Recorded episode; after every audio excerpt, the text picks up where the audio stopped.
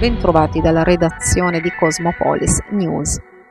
In questo 2022 la data dell'8 marzo si colloca in un contesto internazionale di forti tensioni legate alla guerra in Ucraina. Restano le incertezze legate al conflitto e le sue vittime, ma le donne da sempre devono affrontare numerose sfide lottando per la parità di genere, contro la violenza, gli abusi in ambito familiare o professionale, spesso balzate alle cronache nei casi di femminicidio e stalking come nel 2016 quando a perdere la vita per mano di un uomo fu Federica De Luca, il piccolo Andrea, uccisi dal padre del bambino Luigi Alfarano, o il più recente caso avvenuto lo scorso ottobre quando a Manduria un uomo di 75 anni uccise la compagna tagliandole la gola e tentando di togliersi la vita. Proprio quest'oggi la notizia di un 72enne nel Brindisino che ha coltellato la gola alla moglie per poi suicidarsi. Troppi casi che vedono come sempre le donne vittime dei propri carnefici, ma alcune ce la fanno con fatica, coraggio e denunciano i propri aguzzini. Ai nostri microfoni la storia di Valentina. Cristina. E lui alla fine mm,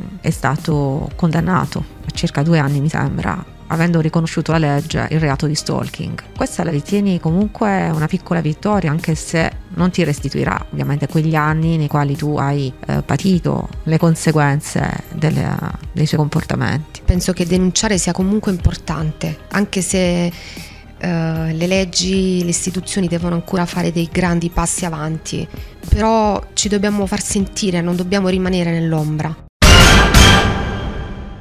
Siamo qui con l'avvocato Gina Lupo, consigliere provinciale alle pari opportunità per la provincia di Taranto. 8 marzo 2022, festa della donna, ma mi piacerebbe dire giornata internazionale dei diritti della donna, un modo per ricordare tutte le conquiste a livello culturale, sociale, economico e politico di questi anni, ma anche per riflettere sugli stereotipi e le violenze in cui ancora è purtroppo sottoposta. È stato presentato recentemente dalla sottosegretaria al MEF Maria Cecilia Guerra un bilancio di genere che ha evidenziato purtroppo una disparità nel livello occupazionale tra uomini e donne in Italia, un livello occupazionale che per il mondo femminile è sceso al 49% in Italia e nel sud in particolare al 33%. Taranto è una delle città in cui questo divario tra livello occupazionale maschile e femminile è più evidente.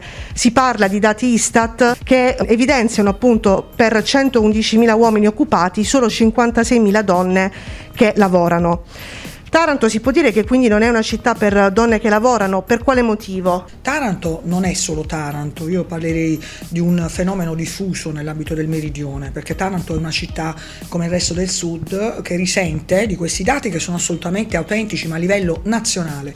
Non dimentichiamoci che sono dati che vengono fuori, che fotografano eh, un momento di post pandemia e di pandemia. Eh, non è un caso che proprio in Europa, in Europa si è parlato dal 2019 e stiamo approfondendo la secessione al femminile, cioè si è proprio coniato un termine di C-session, cioè proprio di una secessione, di un arretramento culturale, economico nei confronti del mondo dell'universo femminile. È il, il mondo delle donne che ha subito il maggiore peso nell'ambito della pandemia. La maggior parte delle donne avevano magari dei lavori fuori casa a nero, non, erano, non avevano contratti di lavoro, sono state costrette a restare in casa, a prendersi cura dei figli in DAD eh, perché anche i bambini sono rimasti in casa, a prendersi cura dei genitori e ovviamente quel poco lavoro che magari c'era lo hanno perduto. Quindi è una fase eh, di recessione, sì, ma è una fase di recessione che deve essere contestualizzata nell'ambito del tempo che stiamo vivendo. Io confido che magari l'anno prossimo, eh, pandemia permettendo, se riusciamo a uscire da questo stato di emergenza, avremo sicuramente dei dati diversi e eh, migliorativi, sicuramente positivi rispetto alla condizione femminile.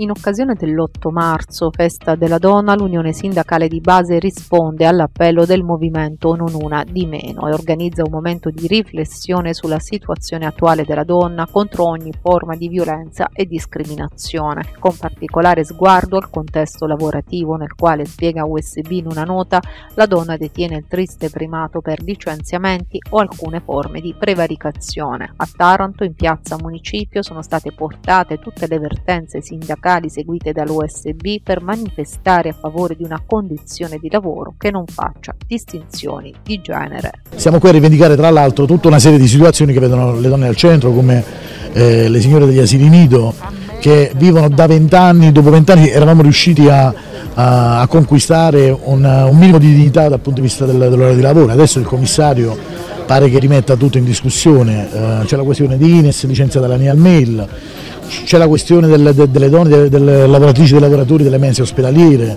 che stanno qui, stanno a tribolare a seguito di quella gara regionale che probabilmente metterà fuori, butterà in mezzo alla strada decine e decine di famiglie, quindi stiamo a rivendicare eh, un'attenzione politica, quella che è mancata, che sta mancando negli ultimi mesi eh, rispetto a queste vicende e soprattutto stiamo a rivendicare parità di diritti perché viviamo in un paese in cui le donne in questo momento non hanno gli stessi diritti dei lavoratori uomini e questo come dire, è paradossale per un paese che si definisce civile.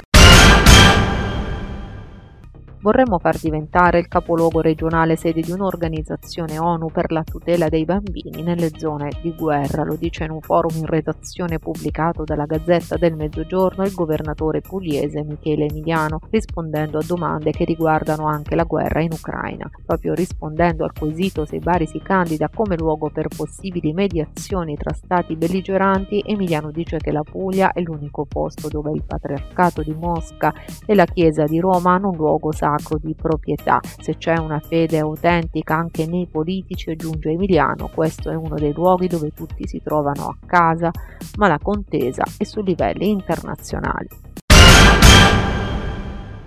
Coronavirus, il bollettino del 7 marzo segnala 22.083 nuovi casi e 130 decessi in Italia. Il tasso di positività si attesta sull'11,7%.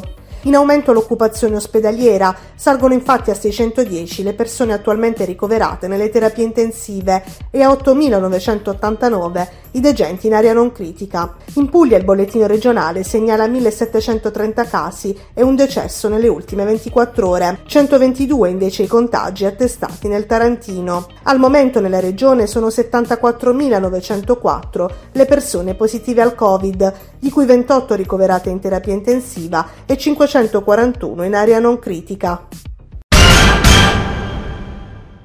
I carabinieri di Taranto continuano a presidiare il territorio controllando le principali piazze di spaccio. Attenzionate dai militari nelle scorse ore una serie di palazzine popolari nel rione Salinella dove è stata condotta una vasta operazione. Nel corso delle ispezioni sono stati scoperti in un sottoscala d'uso comune diversi panetti di hashish per un peso totale di 6 kg. Al momento sono state avviate le indagini per identificare i pusher.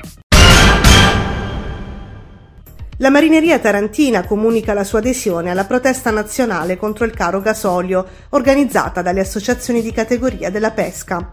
La situazione è ormai insostenibile, spiegano le associazioni. Abbiamo una regolamentazione astratta e spesso inapplicabile, che non tiene conto delle differenze tra ecosistema del mare del nord e Mediterraneo, cui ora si aggiunge il raddoppio del prezzo del gasolio.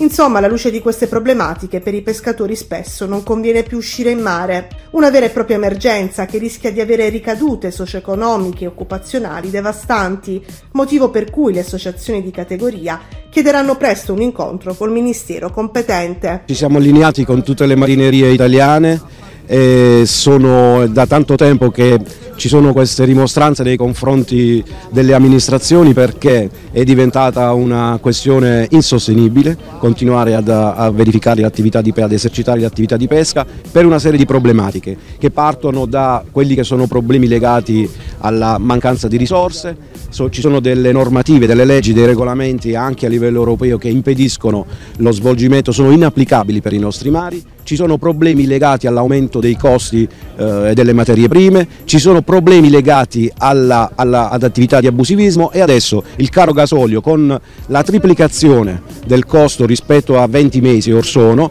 porta in pratica questa attività ad essere completamente insostenibile. Molte imbarcazioni non escono, non eh, mollano gli ormeggi perché non, i costi superano quelli che potrebbero essere i ricavi. Dalla redazione Cosmopolis News è tutto al prossimo notiziario.